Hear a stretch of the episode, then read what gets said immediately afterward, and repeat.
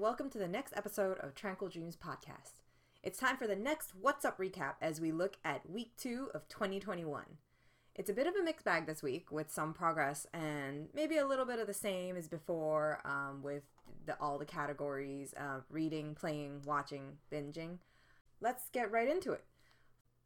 For reading this week, I had to take a little break from Wayward Kindred since um, I have a blog tour coming up that I need to cover. Uh, the post is already up now. It's for Up the Creek by Alyssa Grosso, which is essentially a thriller novel. This is essentially a story about an unsolved murder from the past, uh, a cold case in Culver Creek that links to a current case of a missing child. The story focuses on three of those pe- the three of the people there, which is the mom, Caitlin Caitlin Walker, the uh, father, Lance Walker, and then you also have the detective, which has newly been assigned to Culver Creek to look at the cold case, um, Sage Dorian. Uh, so this is the story itself is pretty good as a thriller. Overall, I mean, it's a very interesting story, especially as a beginning one, which kind of gives you that setting of Culver Creek, the stories that are there.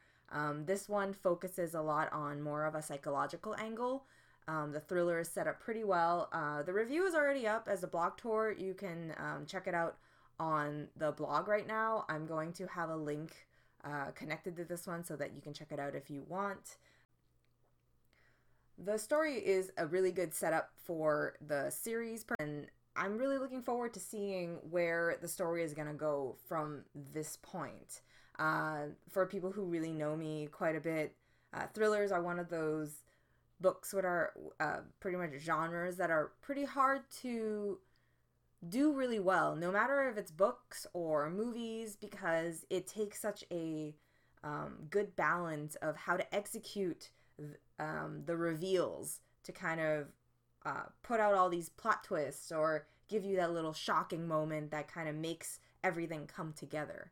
Uh, up the creek as a first book of a series is actually really really good. Um, I had a really fun time. It was quite the, um, it was pretty well paced and um, kind of kept you wondering what was going on. Um, the ending reveal is uh, all makes sense. It all comes together really really well. Uh, so they still left a little bit of um, area for it to kind of open up the Culver Creek. So I'm guessing the second book, I have a general idea of what direction they're going to go as an assumption, obviously. Um, but I'm really looking forward to see where this novel, where this series is going to go in the next book. Reading, very simple. I'm probably going to get back onto Wayward Kindred, and I have another blog tour coming up, so I'll be reading that next. Um, I'm going to talk about that next week. Um, so we can head right over to gaming. Gaming is also a lot of the same. Um, there wasn't a whole lot of difference this week. Uh, I'm still playing Katana Zero. Uh, we're going to be reviewing it on Game War Podcast. I'm taking a little bit more time to finish the game. Uh, for those who missed the previous episode, in in short, Katana Zero is a stylish neo noir action platformer, which has which is really quick paced and um, has an instant death combat pretty much what it is is your killer trying to play out the different scenarios of how to beat each level and each segment of the level as you try and complete um, assassin contracts pretty much which you need to um, go through certain buildings and uh, areas requiring different little things like stealth or just different little objectives that are set for you while in the middle you're also trying to figure out um, this uh, killer uh, Zero, who their backstory is because every single day you start up with a new segment of a nightmare that this assassin is having every single day where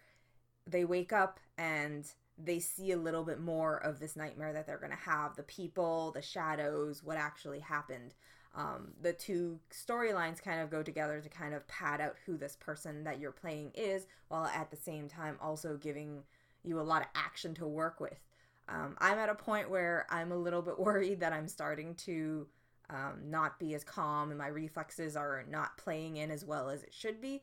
But I'm going to keep trucking on and I'm going to hopefully be able to get past this middle point, which is um, kind of a bit of a challenge at this point, but I'm fairly certain that I'll get past it at some point. It's all a lot of trial and error and kind of getting it through.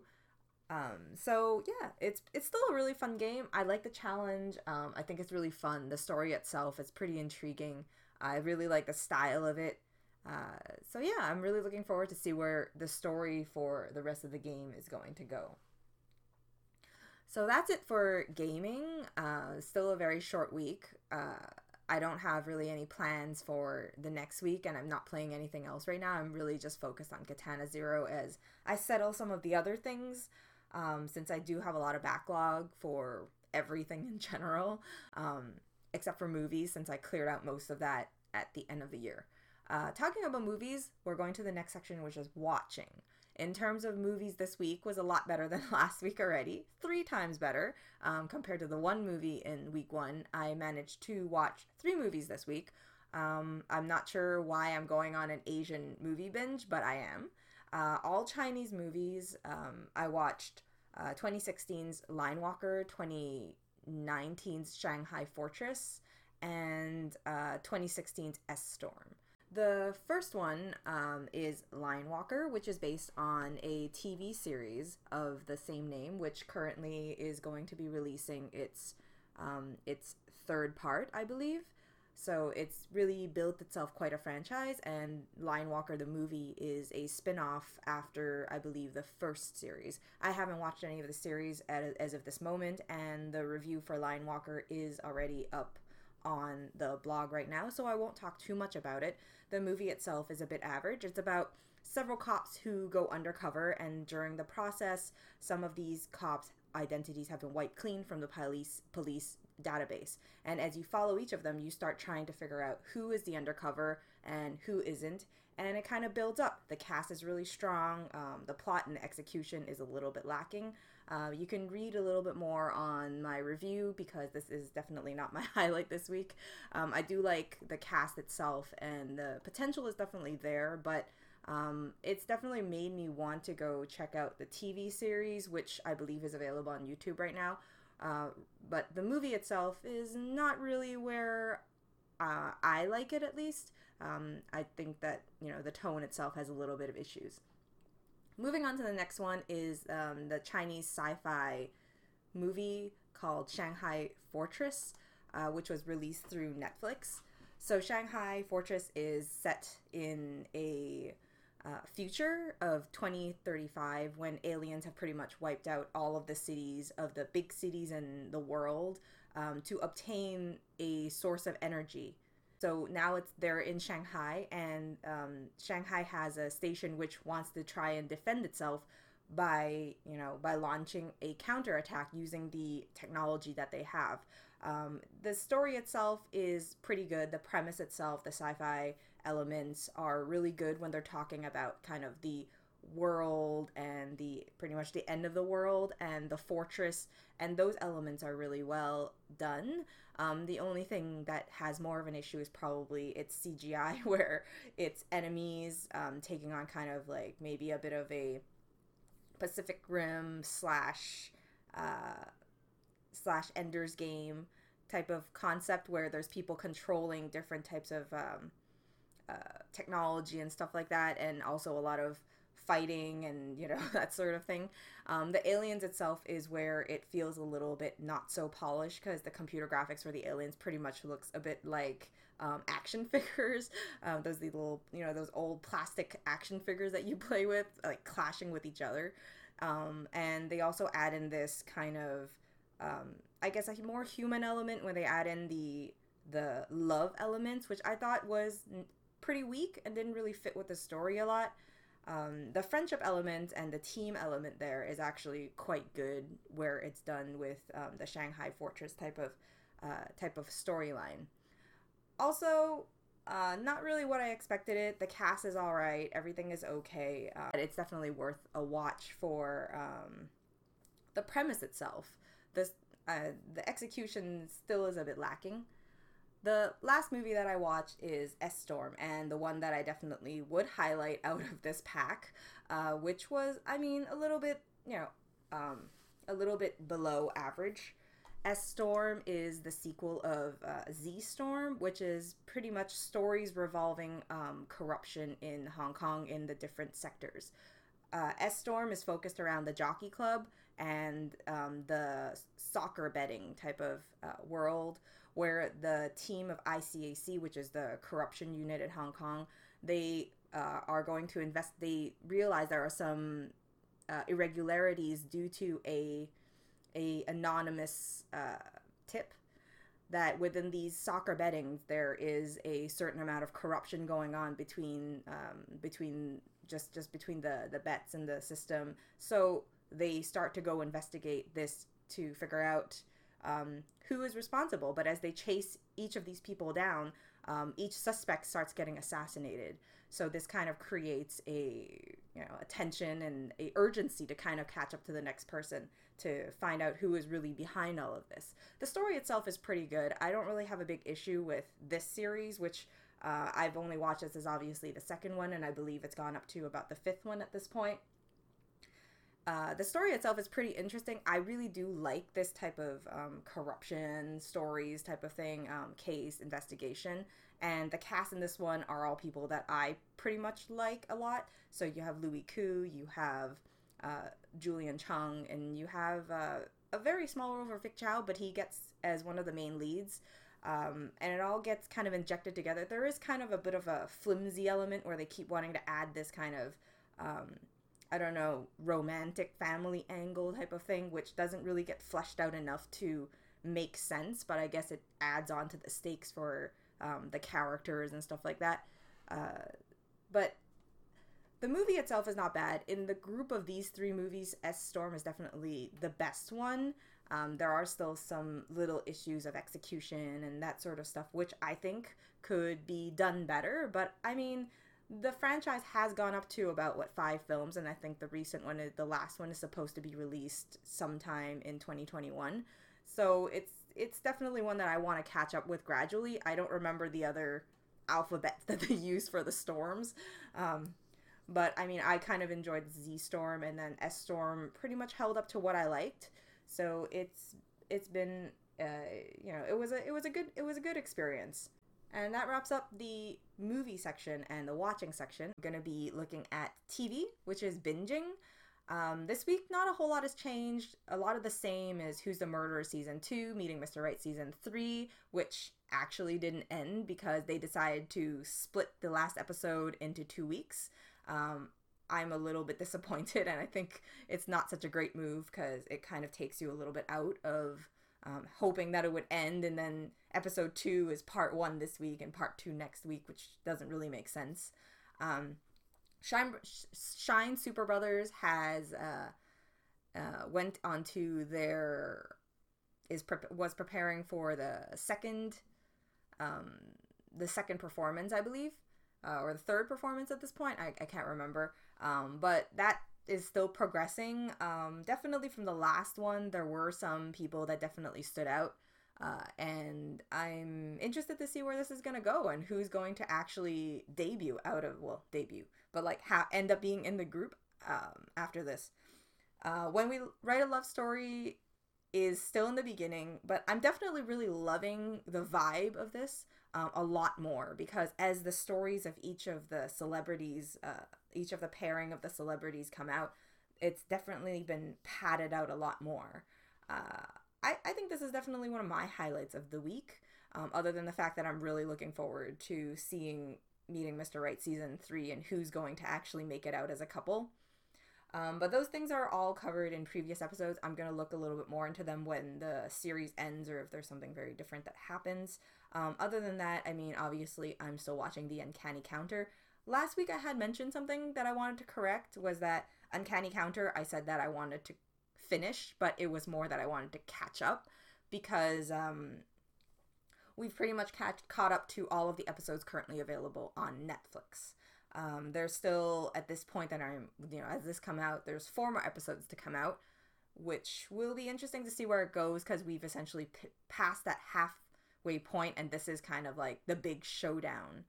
Um, Uncanny Counter is definitely one of my highlights of the week, but I gonna keep that a little bit under for now because the story's not finished. We still have four episodes to go.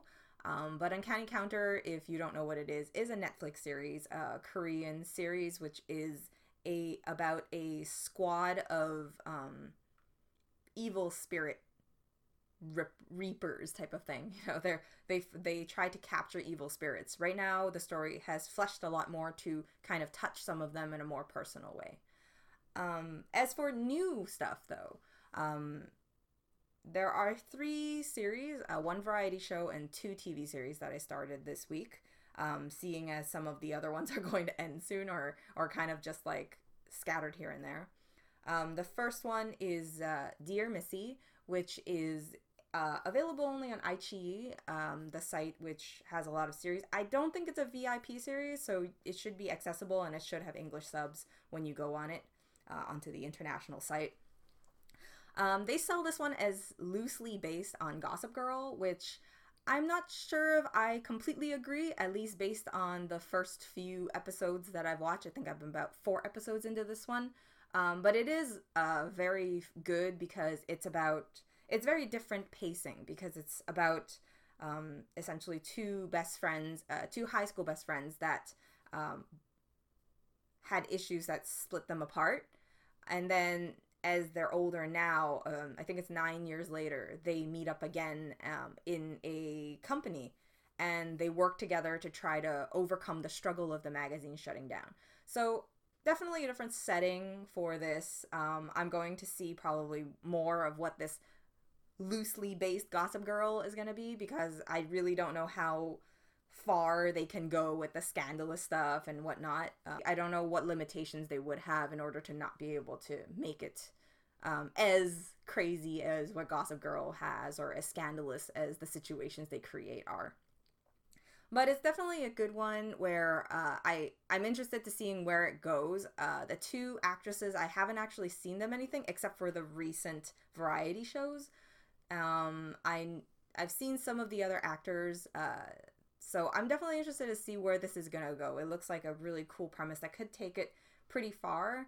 Um, the other one, the variety show, is uh, Share Life or Share Your Life. They don't have a really English title. It's on the Youku YouTube channel right now, which is pretty much a Chinese version of uh, Netflix's uh, Terrace House. I haven't watched Terrace House, but it's pretty much um, three girls and three guys who get asked to live in a house together um, and the stories that come out of it. It's not like other um, relationship based ones where these people are going in in the objective of um, finding a boyfriend and girlfriend. This is more natural life. All of these people have issues. They've all decided to move into this house for whatever reason, which is stated in the first episode.